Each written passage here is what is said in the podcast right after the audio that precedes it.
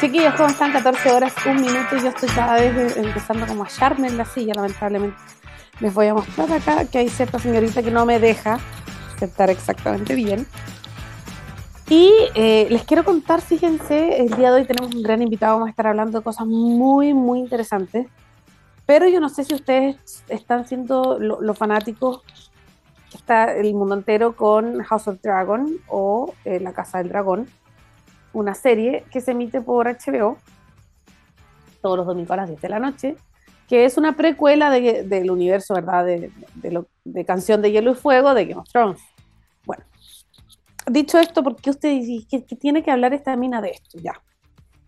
Resulta que en Game of Thrones, una de las primeras, Juego de Tronos, una de las primeras escena que se muestra es una escena incestuosa entre dos mellizos, además, que era una cosa, y todos con, oh, esto es un poco raro. Y resulta que acá, como se habla de la, una de la, de la historia de una de las casas más importantes, ¿verdad?, de este reino, que son los Targaryen, que entre ellos se casaban y, y, era como hermanos con hermanos, se casaban y era como obvio y, y, era muy normal. Y hoy día yo veo esta serie y me parece tan normal que el tío y su sobrina se casen. y, quedé pensando, y, no, y después que está el hermano con la hermana que los tienen comprometidos desde que nacieron, no es una cosa muy extraña. Y a uno, y claro, como ustedes comprenderán que la realidad supera la ficción, ahí yo empecé a pensar y dije, mm, igual es raro. Es raro, como claro, en la, en la, ficción, en este caso las series te lo muestran de distintas formas, te genera distintas emociones.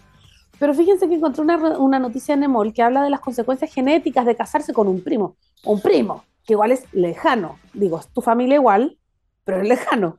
Es, es el hijo de tu hermana o hermano, ya.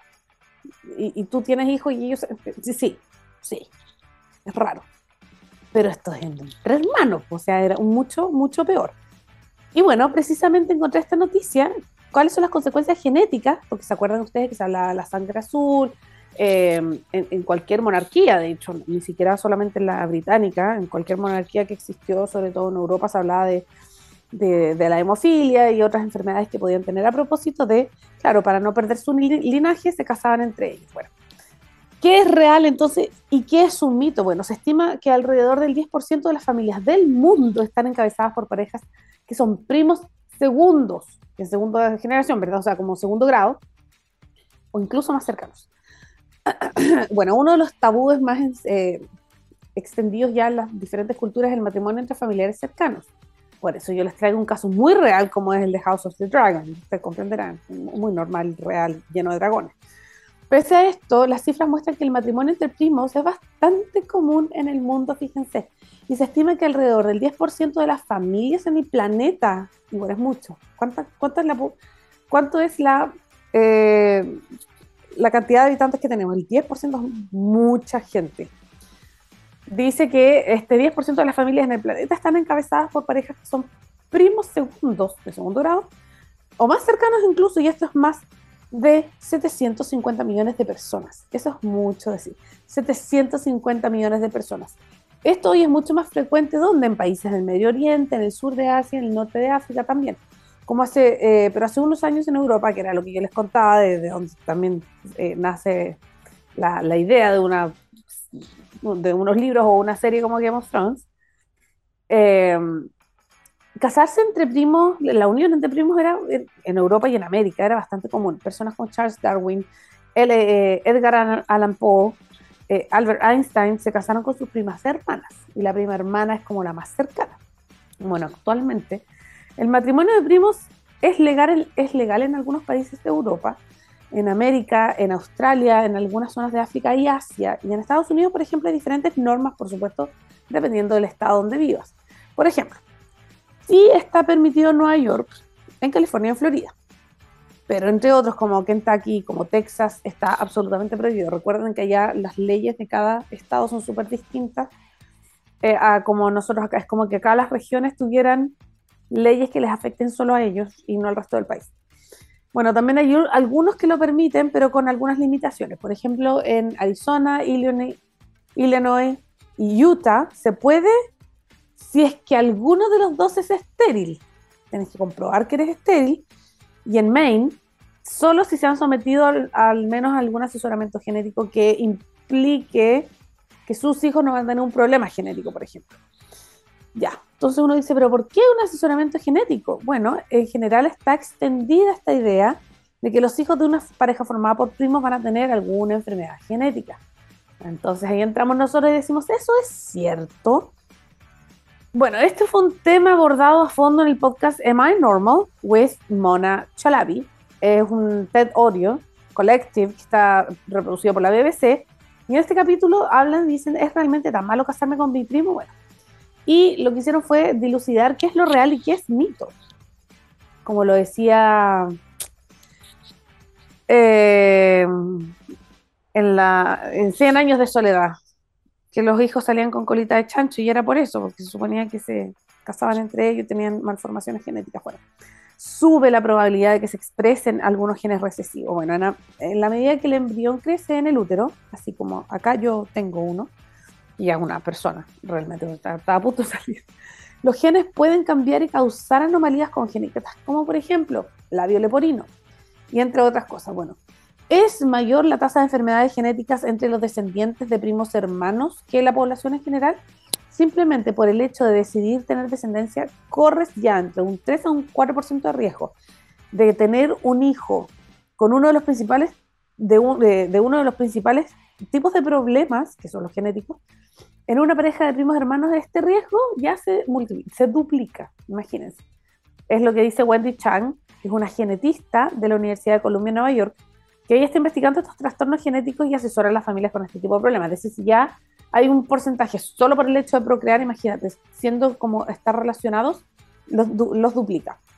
Y en base a ese número, esta experta dice que en general el matrimonio entre primos es bastante seguro, aunque advierte que hay ciertas poblaciones o familias específicas donde puede haber más riesgo que tenga un historial clínico más, más complejo. Hay ciertas condiciones en las que se necesitan dos para que suceda algo, como por ejemplo, tienes dos copias de tu gen, una de tu mamá y una de tu papá, y determinadas, y para determinadas condiciones necesitan, se necesitan estos eh, cambios genéticos de ambas copias, en ambas copias de los genes para poder causar un problema. Si tienes el 50% de ese gen que ya está haciendo su trabajo, las puedes arreglar. Pero cuando el 100%, que ya son, que es anómalo, es ahí cuando ocurre esta anomalía. Ya, este especialista dice que se refiere a los genes recesivos anómalos que pueden provocar, por ejemplo, anemia en las células, en las células falciformes, eh, fibrosis quística, atrofia muscular espinal. La mayoría de las personas en el mundo porta genes recesivos, pero al tener una sola copia anómala no hay problema. Se entiende como lo adquirí de una sola parte de, mi gen, de mi información genética, no de los dos. Ahí está la diferencia. Y ahí está como el problema cuando se presentan dos copias. Bueno, esta eh, probabilidad puede también ocurrir en una pareja en que sus miembros no son primos.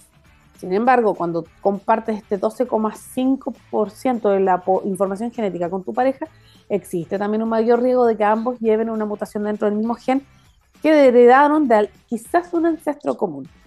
Y si ambos portadores eh, son portadores de la misma condición genética recesiva, es ahí cuando uno ve obviamente la mayor probabilidad de que un niño nazca con algún trastorno genético. Y es por esto que para determinar este riesgo genético involucrado en el matrimonio con un primo, esta experta dice que no se debe mirar solo a la pareja, sino que el contexto de la población más grande de lo que está sucediendo.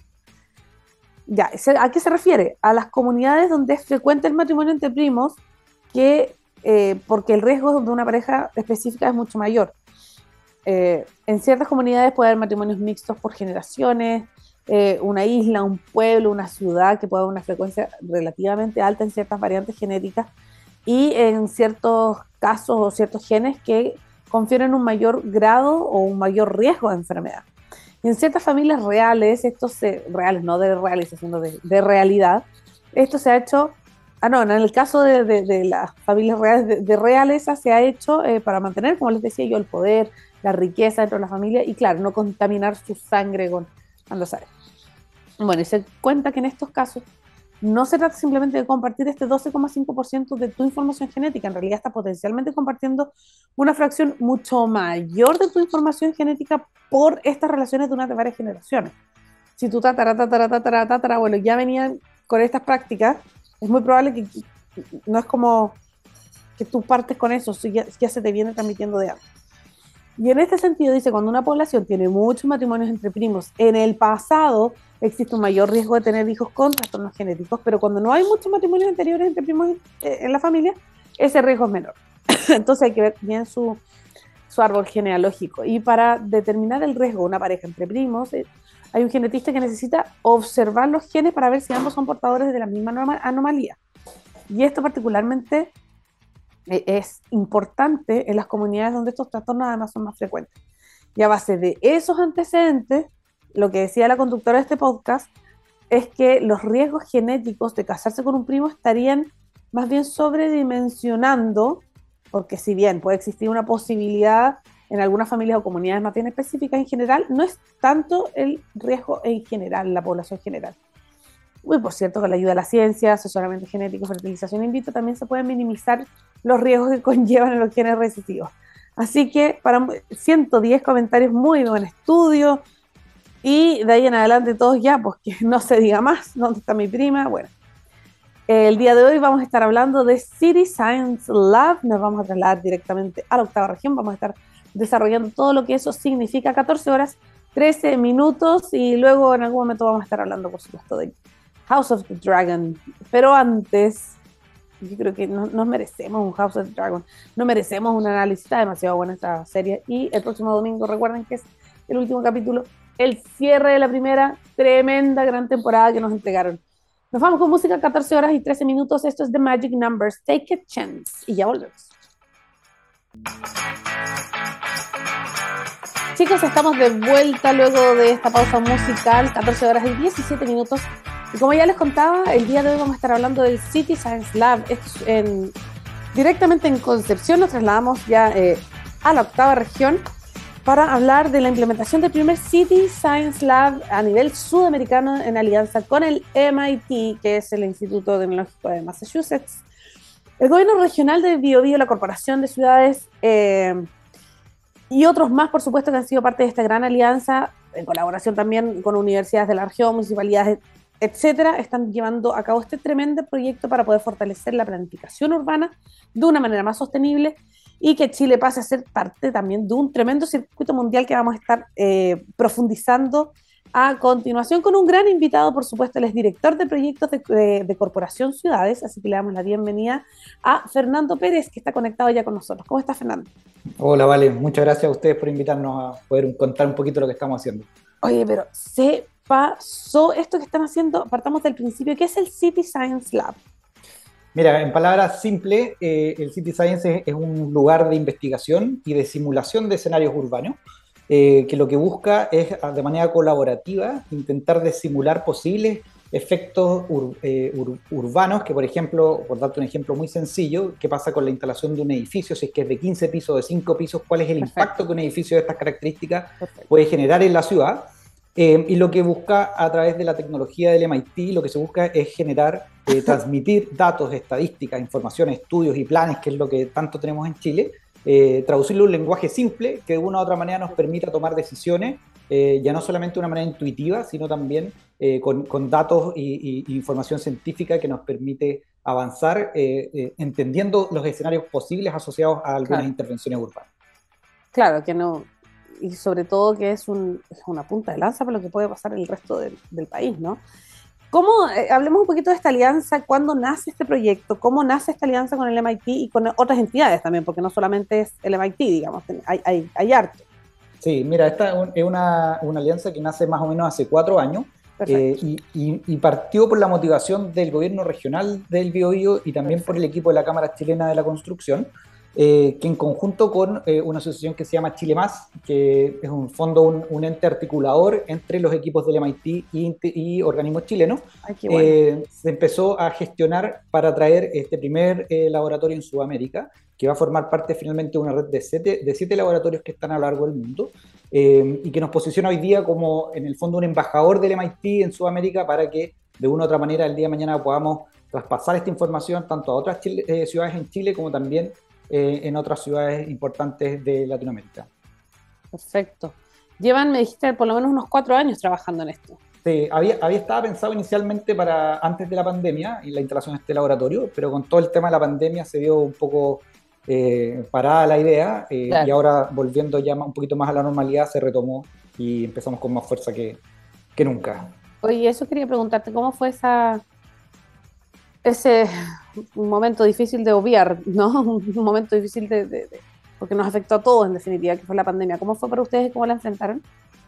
Mira, fue, fue difícil, eh, fue un, periodo en el cual se congelaron muchas de las iniciativas que estábamos desarrollando, eh, particularmente esta eh, con el MIT, pero un poco acomodándonos, adaptándonos, y en este periodo de nueva realidad volvimos a generar las conversaciones, a reactivar conversaciones que estaban muy avanzadas antes de la pandemia. Eh, y por suerte eh, tuvimos todavía la motivación y, el, apoyo de la gente del gobierno regional y de la Cámara, que han sido dos de los actores fundamentales, eh, además de las universidades de la región, que son también otro de los entes principales y encargados un poco de llevar y ser el músculo de este proyecto dentro del Gran Biobío. Eso quería preguntarte con respecto a las universidades. Si vamos a hablar de ciudades universitarias, yo creo que Concepción se lleva la bandera y se pasó además lo, lo, lo, variado que hay en, la, en, el desarrollo de carreras y, y, el foco que hay puesto sobre todo en la parte académica en la octava región, sobre todo en Concepción. Eh, cuéntame un poquito cuál ha sido el rol de las universidades y eh, por qué también poner el foco en la academia. Mira, eh, dentro de, la, de los requerimientos que plantea el MIT, ellos dicen que es muy importante en el fondo emplazar estos laboratorios en ecosistemas que, tengan un, grupo eh, de universidades potentes. Eh, en ese sentido, Concepción reúne 100% esto. Y eh, de una u otra manera, las universidades van a tener un rol súper importante porque son los que van a plantear y van a poner a disposición del laboratorio investigadores que se van a vincular directamente con investigadores del MIT eh, el MIT para el City Lab de BioBio Bio, eh, está proponiendo cerca de 16 personas, cerca de 16 estudiantes, investigadores del MIT que van a estar trabajando en colaboración directa con las universidades eh, en Concepción. y cada universidad con su perfil, con, con, con, en el fondo sus características distintas, va a ir apoyando este, este proyecto en distintos ámbitos. Ya, ¿En distintas etapas también? En distintas etapas. Este es un proyecto que dura cerca de cuatro años en total claro, que con, este, con, este, gap, que, porque claro, ustedes partieron hace cuatro años, según la cronología deberían estar terminando, pero hubo una pandemia entre medio. Entre medio. Entonces, ¿estaríamos como recién partiendo o estamos a mitad de camino? No, estamos recién partiendo. Ya eh, hace dos semanas estuvimos en Boston en la firma oficial del convenio. y en el fondo ese fue el puntapié oficial eh, del proyecto que de aquí en adelante vamos a seguir avanzando con lo, hasta el 2025 más o menos. Perfecto. Oye, cuéntame de las universidades. ¿Cuáles son las que están participando? En qué etapas se va a meter cada una, supongo que ahí ya es súper específico, pero habiendo tantas que en Concepción de verdad que, bueno, Santiago sí tiene muchas universidades, pero en Concepción tiene como una vibra mucho más potente en términos universitarios de lo que yo vi al menos, de lo que me tocó vivir allá en Concepción, es, realmente potente lo que se hace allá y hay muchísima confianza en el área académica, sobre todo en ese sector. Cuéntame un poco cuáles serían, a modo súper macro, por supuesto, sin tanta especificación que supongo que lo van a ir viendo en la marcha. Eh, ¿Cuáles son las principales universidades que están participando? ¿Y en qué momentos también se mete cada una? Mira, las universidades que están eh, consideradas inicialmente dentro de este proceso, y digo inicialmente porque no cerramos la puerta a ninguna universidad, mucho mejor. Incluso, incluso no solo dentro de la región, eh, pero son la Universidad del Biobío, la Universidad de Concepción y la Universidad del Desarrollo. Esas son las tres grandes en el fondo los pilares fundamentales del proyecto allá. Eh, y, digo no cerrar las puertas a ninguna universidad, incluso otras ciudades, porque por ejemplo nos tocó en la visita a Boston eh, eh, tener reuniones con, equipos de Harvard que también están muy interesados también en formar parte del proyecto y eso en el fondo permite dimensionar un poco la importancia de este laboratorio, lo atractivo que es Chile para, para, en el fondo instalar este tipo de, de, especie de, de, espacios de investigación también eso quería preguntarte. Es que me, me, me, intriga mucho cuál es, cómo nos ven de afuera, en definitiva. ¿Por qué? Porque, claro, después nos vamos a, a meter en este circuito, ¿verdad?, de, de, ciudades como Hamburgo, como Shanghai, Taipei, Guadalajara, Toronto, Andorra, entre otras, eh, y, y, Concepción. Entonces, ¿cómo y por qué es tan atractivo Chile en ese aspecto? Mira, el, de lo que tú has podido saber, obviamente, en todas estas reuniones. Sí, Eh, es una buena pregunta. En general, Chile siempre es un, lugar, un espacio súper atractivo por, por, todos los temas sociales, eh, políticos, eh, también de investigación que se desarrollan en el país. Concepción cumple también con unas características geográficas de tamaño que son muy propicias para la instalación de este tipo de laboratorio. No es un espacio, no es, una, una región muy grande ni tampoco no tan es inabarcable, claro. Y tampoco claro. Es, el tamaño preciso tamaño preciso, desafíos súper variados. Eh, entonces, todo este, este, enjuague de cosas hace que Concepción se haya convertido dentro de, la, región, hablando como de, Sudamérica, en una así como el lugar perfecto para la instalación de este laboratorio. Oye, qué interesante, de verdad que sí. Y, bueno, Chile ha sido laboratorio de varias cosas a lo largo de los años. Eh, ¿Por qué, ¿Por qué crees tú que Concepción y no otras ciudades que podrían tener esas características similares, que igual existen? Hay hartas eh, ciudades universitarias, también está Temuco, estoy pensando como eh, Talca también tiene harta vida universitaria, bueno, Santiago es muy Santiago, eh, pero ¿por qué crees tú que se enfoca en Concepción más allá de esas características? Mira, para ser, honesto, eh, la semana pasada cuando estuvimos allá en Boston, varias otras eh, regiones se acercaron a nosotros con la idea de instalar eh, también laboratorios. O sea, no, es no, es no hay un interés solamente en Concepción, sino que otras regiones del país también han mostrado interés.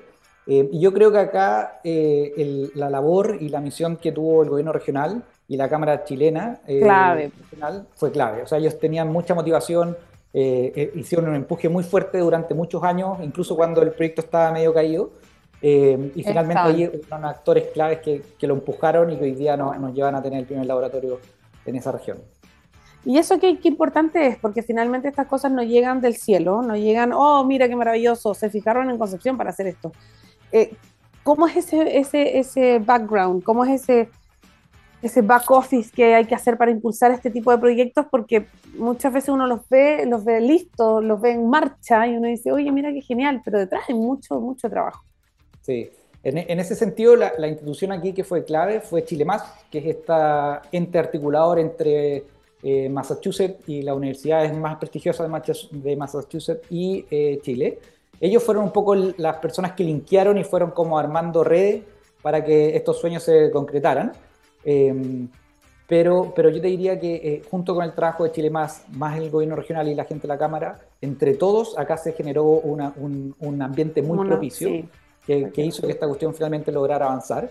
Eh, me contaban hoy día en la mañana gente del MIT que hay un grupo grande de ciudades que está a espera de ser aceptados. No te creo. Sí, lista, la lista de espera. Claro, hay lista de espera. Somos así de los privilegiados. ay, qué bueno. Sí. Súper buena noticia.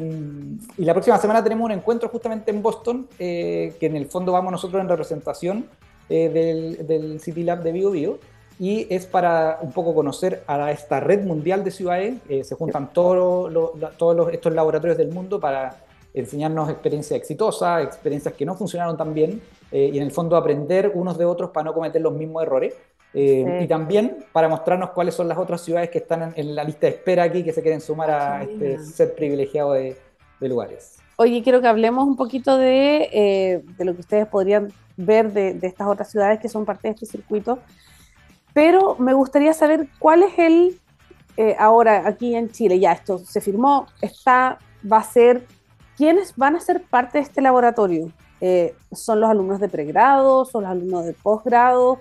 ¿Qué tipo de proyectos van a tener? ¿Se van a llevar a cabo? Cuéntame un poquito cómo va a ser, cómo va a ser en el fondo lo que va a suceder con este proyecto.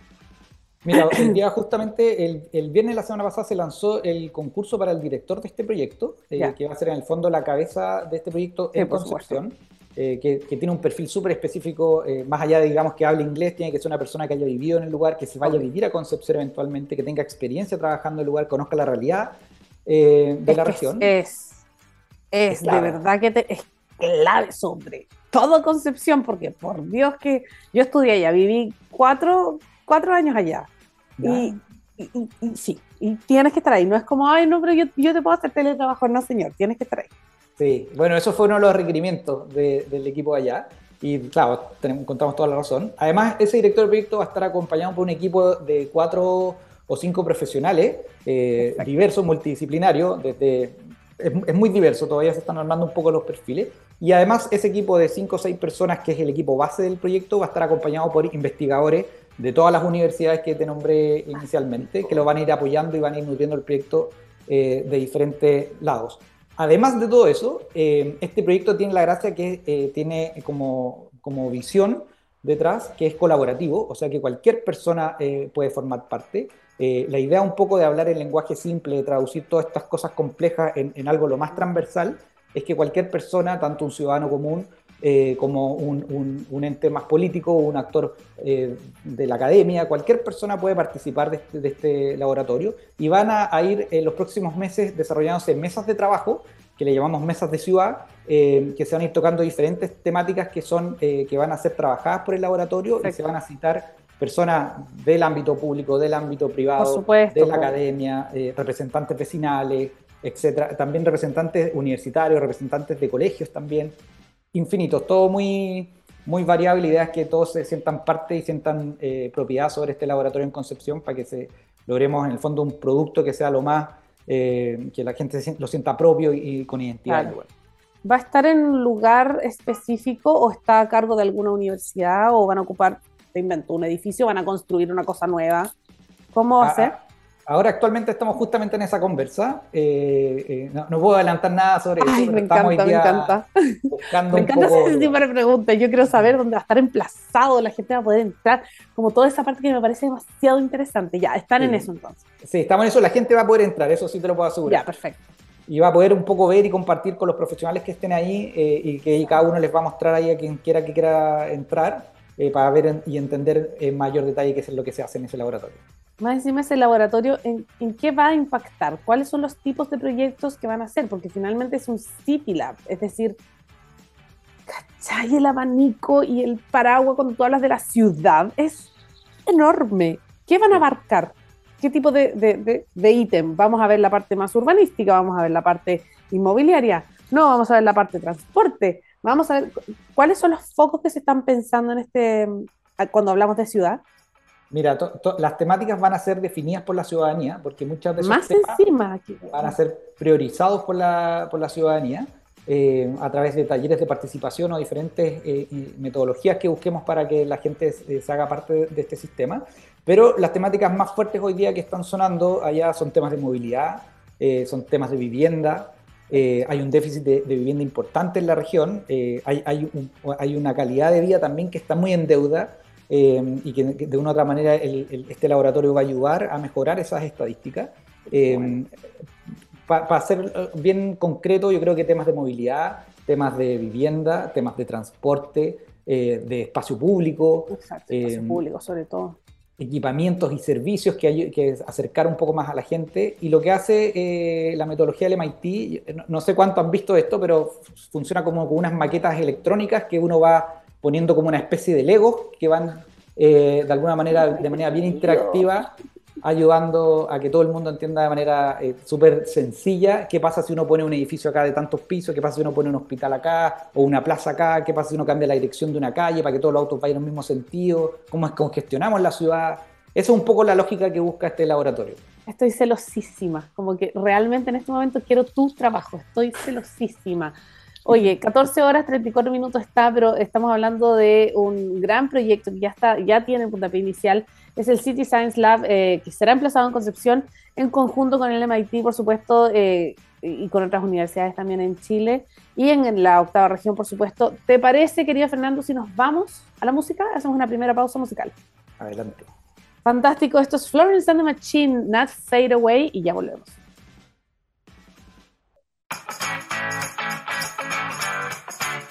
Chicos, estamos de vuelta a 14 horas y 38 minutos con un gran invitado el día de hoy que le estoy envidiando su trabajo, no solo porque le toca trabajar mucho, sino que porque está implementando el City Science Lab en Concepción, que es el primer City Science eh, Lab a nivel sudamericano, en alianza también con el MIT, está conectado con nosotros. Fernando Pérez, bienvenido una vez más. Muchas gracias, Vale. Un gusto estar contigo acá. Oye, estamos hablando de la implementación de este lab, que de verdad está increíble. Hablemos un poquito sobre eh, lo que ha sucedido con este circuito, ¿verdad? Eh, ¿Cuáles son los avances que han tenido? Si es que lo sabes, por supuesto, yo sé que van a tener una reunión pronto donde van a poder tener más feedback con respecto a cuáles son los otros laboratorios que están repartidos alrededor del mundo que los vamos a recordar. Hay en Toronto, hay en Shanghai, hay en Taipei, hay en Guadalajara, en Toronto y Andorra, Concepción va a ser el próximo. Entonces, dicho esto, cuéntame un poco cómo has, cómo has visto tú la experiencia de ellos, los pudieron estudiar, pudieron ver qué, qué, hacían, cómo, cómo, han impactado a las ciudades en las que están emplazadas.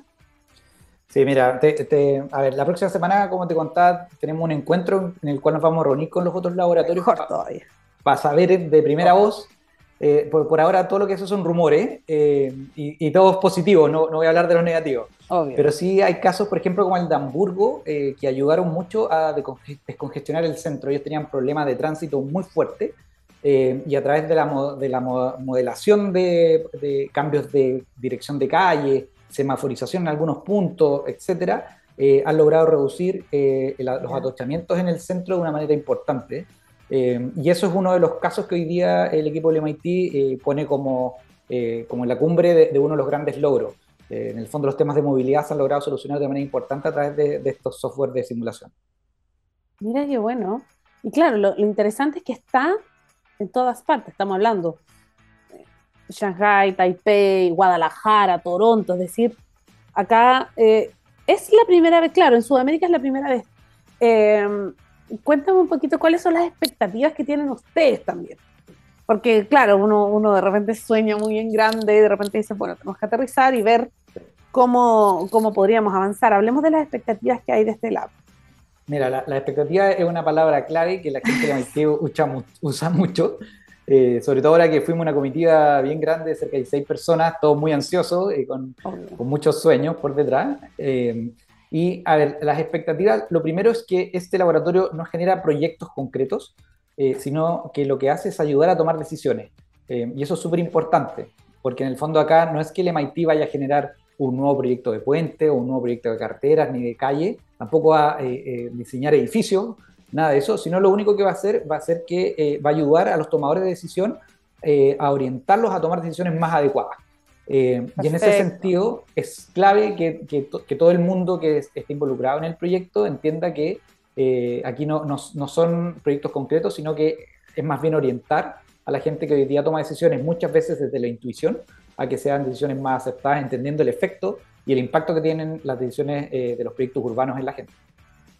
Oye, es, es, clave eso también y qué bueno que, lo, que, uno aterriza, porque finalmente cuando hay proyectos internacionales como esto o que hay tantas, tantos actores ¿verdad? en este escenario, uno tiende a, a engrandecer también y, es súper importante aterrizar las expectativas de, de todos quienes van a estar involucrados también. Em, ¿Cuáles son las... Yo sé que todavía no las tienen, yo sé que estamos partiendo, pero hablando desde el punto de vista de las tecnologías que van a ser aplicadas en los distintos proyectos. ¿Cuáles son las que han visto, por ejemplo, que han sucedido en Hamburgo o en cualquier otra ciudad donde ya tienen Civil Mira, en general. Inteligencia artificial, electromovilidad, estoy inventando. ¿Cuáles son las que más han visto?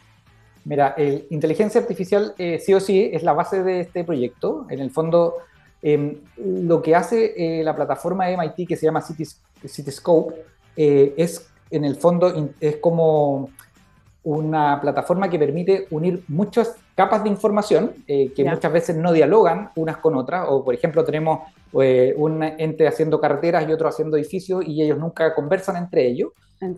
lo que hace esta, esta plataforma es que a través de inteligencia artificial hace conversar a todas estas capas de información que tiene la ciudad eh, y permite en el fondo eh, empezar a entender ciertas problemáticas que son importantes de medir, eh, por ejemplo, como calles que tengan una temperatura más elevada que otra, identificar ese tipo de ah, cosas es parte de un poco de lo que la, la, metodología de MIT busca como levantar para poder tomar decisiones más acertadas.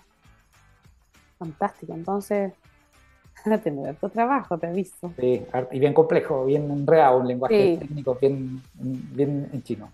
¿Cuáles son los mayores impactos que se van a poder ver? Yo sé, estamos hablando de futurología, básicamente, porque claro, los proyectos no los tienen todavía. Pero ocupando de repente estas ciudades como ejemplo, ¿cuáles son los impactos como el ejemplo que me contaste de Hamburgo, eh, en lo que más se ven eh, estas iniciativas a la hora de aplicarlas en una ciudad. Porque es distinto cuando uno hace un, primero, cuando hace un, un, un proyecto, normalmente, normalmente y tristemente se queda en el paper. Eso punto uno. Ya, llevar ese proyecto que se financie y todos estos otros procesos a que este proyecto se desarrolle y se materialice es otro, otro camino. y que además ese proyecto tenga un impacto en la sociedad, que es lo que buscan en cualquier orden de cosas, pero buscan ese impacto. Eh, ¿cómo, va a ser ese, ¿Cómo va a ser ese camino de alguna forma? Todos los proyectos que lleguen en este laboratorio simplemente se van a probar o todos van a materializarse, ¿cómo, cómo es el camino? Porque sobre todo en la parte académica, que todos les encantaría que, claro, se pudiera materializar y pudiéramos, pues, pudiéramos lograrlo, pero no siempre es así. Sí, mira, lo primero es, aclarar un poco. En el fondo, eh, el MIT no genera proyectos, eh, genera simulación de escenarios. En laboratorio. El laboratorio, claro. Entonces, en palabras simples, por ejemplo, si es que el día de mañana en Concepción dicen, pucha, nos hace falta un puente para de alguna manera descongestionar los puentes ya existentes en el lugar, eh, lo que hace el laboratorio es decirte dónde es mejor poner ese puente, de qué eh. ancho tiene que ser ese puente. Eh, ese es un poco el tipo de información que te genera el MIT. Ya. Entonces, siguiendo esta misma lógica, ya. Encontramos el puente, nos dieron las directrices y nos orientaron, sabemos cuál es el puente que queremos, fantástico. ¿Qué sigue ahora? Luego, en el fondo, el proceso del laboratorio llega solamente hasta ahí, hasta que, el, por ejemplo, el, ya, pero tiene todos los TIC, tiene todo lo correcto, sí. Claro. Entonces, yo como, como gestora de este proyecto, que, al parecer está increíble, va a descongestionar esto, esto, esto y va a sumar para la ciudad. ¿Cuál es mi paso a seguir? Ahí yo tengo que seguir el conducto regular de cualquier proyecto académico. Sí, de cualquier proyecto. En el fondo, mira, eh, lo que hace el MIT es decir, ok, te doy tres alternativas, esta es la mejor. Perfecto. Esta es la segunda mejor, esta es la tercera mejor, quizás la primera es la más cara, por lo tanto es mejor ir por la segunda, pero esto es más o menos lo que, de acuerdo al estudio de este laboratorio, a ustedes como eh, tomadores de decisiones lo que más les conviene. Y la lógica del MIT es que una vez que evalúan un proyecto, luego se pasan a otro proyecto. Ya solucionamos, por ejemplo, el tema del puente, ahora vamos a ver el tema de las áreas verdes. ¿Cuáles son los barrios que tienen menor cantidad de áreas verdes? ¿Dónde hay terrenos potenciales para instalar esas áreas verdes? Perfecto qué tipo de, de, equipamientos va a tener esas áreas verdes. Ahí en ese sector viven niños o viven adultos mayores, cómo equipamos ese lugar. Eso es un poco la lógica que estudia Alemania. Ya, ahora con respecto a esa segunda etapa, porque e, eso es un laboratorio, se entiende por su nombre. El MIT te dice, mira, sabéis que nosotros con todos nuestros estudios creemos que esta es la mejor posibilidad, fantástico. Yo como gestora de este proyecto sigo entonces el conducto regular que cualquier proyecto que yo voy a someter a este laboratorio debe ese, deber ser, que ese camino que, cualquier proyecto va a tener. ¿Cuáles son hoy día los cambios o mejoras que tú harías? Porque claro, lo del MIT es, es bacán y lo, lo de este City Lab, pero de ahí en adelante nos volvemos a encontrar con las mismas piedras y con los mismos obstáculos probablemente que han enfrentado durante años muchos proyectos universitarios o académicos que han querido realizarse y que muchas veces no han podido. Financiamiento, hoy día eh, eh, Corfo ha logrado hacer muchas cosas también, pero, pero no es un camino fácil, no es muy sencillo tampoco. ¿Cómo, si tuvieras una varita mágica, por supuesto, cómo mejorarías ese aspecto para que proyectos tan buenos como, ese, además, como estos también, no auspiciados, pero sí con un colchón del MIT, que es una tremenda universidad, un instituto gigantesco y, tremendamente creíble, que está sosteniendo, está diciendo, imagínate, esto es, esto es, esto es lo que tienes que hacer. ¿Cómo tú mejorarías ese, esa burocracia que viene después, que es finalmente la que va a permitir que tu proyecto se materialice? Sí, mira, es súper buena la pregunta, la, hicimos también allá en, el encuentro la, la semana pasada Em, y yo creo que es un poco lo que tú dices, o sea, eh, acá hay detrás una institución con tanto prestigio eh, y tan bien catalogada que yo creo que los proyectos que pasen por evaluación o las iniciativas que de una manera el, este City Lab eh, de alguna forma van a tener más confianza. claro, va a pavimentar un poquito más. Claro, va, va, va, a ser un proyecto con, como con más respaldo, con menos desconfianza, con menos incertidumbre, con menos como decisiones asociadas a lo intuitivo, sino que va a ser como una decisión un poquito con, un respaldo más importante que va a permitir, bajo mi punto de vista, poder avanzar de manera eh, más tranquila en, gastar ciertos dineros eh, y en apoyar ciertas iniciativas que muchas veces los, los, actores que toman decisiones tienen algún resquemor de, asustarse que es mucha plata, es mucho el gasto. Exacto. no tenemos la, la, certeza de que de alguna u otra forma esto realmente va a funcionar. Eh, al trabajar con este laboratorio, eh, yo creo que va a ayudar a tener más confianza en los proyectos y poder invertir eh, con mayor certeza. Sí, es, una súper. Es que es un tremendo respaldo, pues están dando un, tremendo soporte. Es de verdad, yo estoy fascinada, encuentro que es una tremenda, una tremenda idea. Y como ya para empezar un poco a cerrar, me gustaría ver el punto de vista o qué tan tu punto de vista con respecto también a tu experiencia. ¿Qué tanto se confía hoy día en la academia, sobre todo en Chile? Porque en Chile siempre, no siempre, esto ha mejorado con los años, pero años atrás era como uno, siempre lo de afuera era mejor, desde buscar recursos humanos en adelante, no, pero es que de afuera lo traemos. Y acá siempre en las universidades era como, mira, tenemos, mira, sabes que tenemos un tremendo este, departamento de estudio de no sé qué cosa. Mm, sí, pero sabes que mejor lo vamos a buscar allá, de tal universidad. Pero afuera, siempre afuera. ¿Cuánto ha crecido, crees tú, la confianza de, eh, de la sociedad con respecto a los estudios académicos y de la misma academia eh, conforme va avanzando la tecnología también? Eh, ha crecido esa confianza, sigue un poco lenta, a la vez un poco estancada. Hoy día ya estamos a la hora de conseguir financiamiento, a la hora de buscar los privados, a la hora de que se abran puertas también desde platas estatales, por ejemplo, para que se puedan eh, solventar estos proyectos. ¿Cómo lo has visto tú? Mira, es súper buena la pregunta. Em, a ver, primero, eh, contarte un poco mi experiencia. Yo estuve estudiando en Londres hace algunos años atrás em, y, en, Londres las universidades son uno de los generadores de información claves para eh, cualquier tomador de decisión. es que em, absolutamente. Sí, pues, es, triste pero cierto. Eh, eh, y en Chile ha costado un poco más que, esto empiece a agarrar fuerza. Eh, en el caso ahora de Concepción, yo me he sorprendido gratamente con, lo importante y con lo protagónico que es el rol de los, de, los académicos en las discusiones. Hay, una, hay una cierta cercanía también entre los líderes de opinión de las universidades y, lo, y los, por ejemplo, la gente del gobierno regional. Eh, entre, la, entre universidades también hay un diálogo que es bastante fluido, lo cual es súper bueno, yo creo, para generar en el fondo eh, pensamientos críticos que ayuden a avanzar en ciertas decisiones. Eh, y también yo destacaría algo que hace, hace algunos años era un poco impensado acá en Chile, pero yo creo que las universidades privadas también han empezado a tomar un rol que es súper importante.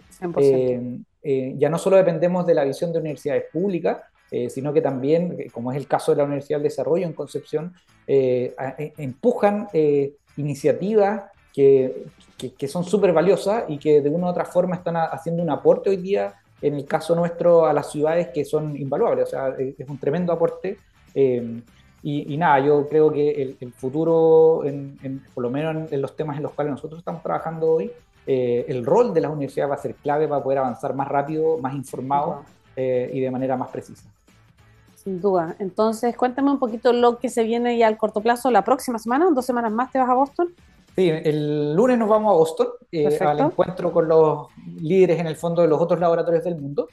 Eh, vamos a tener ahí un par de charlas, una presentación, un poco el caso de Bio Bio. Están todos bien ansiosos porque somos el, último. La última yo estoy ansiosa, imagínate. Sí, eh, y nada, estamos súper contentos eh, con el equipo acá, con harto trabajo, pero bien entusiasmados con lo que puede ser todo Motivadísimo. motivadísimo. Estamos también con el proceso del director de proyecto, que invito a todos a visitar nuestras redes sociales. Estamos en Twitter, estamos en Instagram, estamos en LinkedIn. Así que ideal que puedan visitar nuestra, nuestra, nuestras redes sociales para que puedan más gente participar, más gente se interese en formar parte de este proceso que va a ayudar eh, a encontrar el líder que va a, guiar este, que va a llevar este laboratorio en Concepción. Fantástico, entonces, Fernando, muchas gracias por haber estado con nosotros, por darte el tiempo, mucho éxito en todo lo que se viene. De verdad están comenzando un tremendo proyecto que no solo puede cambiar una ciudad, puede cambiar un país completo. Así que muchísimas, muchísimas gracias por haberte dado el tiempo de estar con nosotros y mucho éxito también en Boston. Oye, muchas gracias a ti, Vale, por la buena onda y por, y por darnos un espacio un poco para poder compartir con más gente eh, lo, importante que estamos haciendo. Así que nada, pues, muy agradecido. Un abrazo para ti, mucho éxito y quedas completamente liberado. Que estamos. Que estés muy bien, nos vemos. Un abrazo, chao, chao. Cuídense, chao, chao. Y nosotros, chicos, lo dejamos hasta acá. Cuando son las 14 horas y 54 minutos, nos vamos a ir con la música. Por supuesto, con el con el único, este es el Gallagher's High Flying Birds. Y vinieron una vez a Chile, yo me acuerdo. No sé si los vi. estuvieron, no, estuvieron en Lollapalooza. Ay, ¿sí? ¿En Lollapalooza? Ya, pues, ahí los vi, yo sabía. Lock all the doors, que es lo que uno debería hacer, ¿no? Lo dejamos hasta acá y nos vemos en el próximo capítulo. Chao, chao.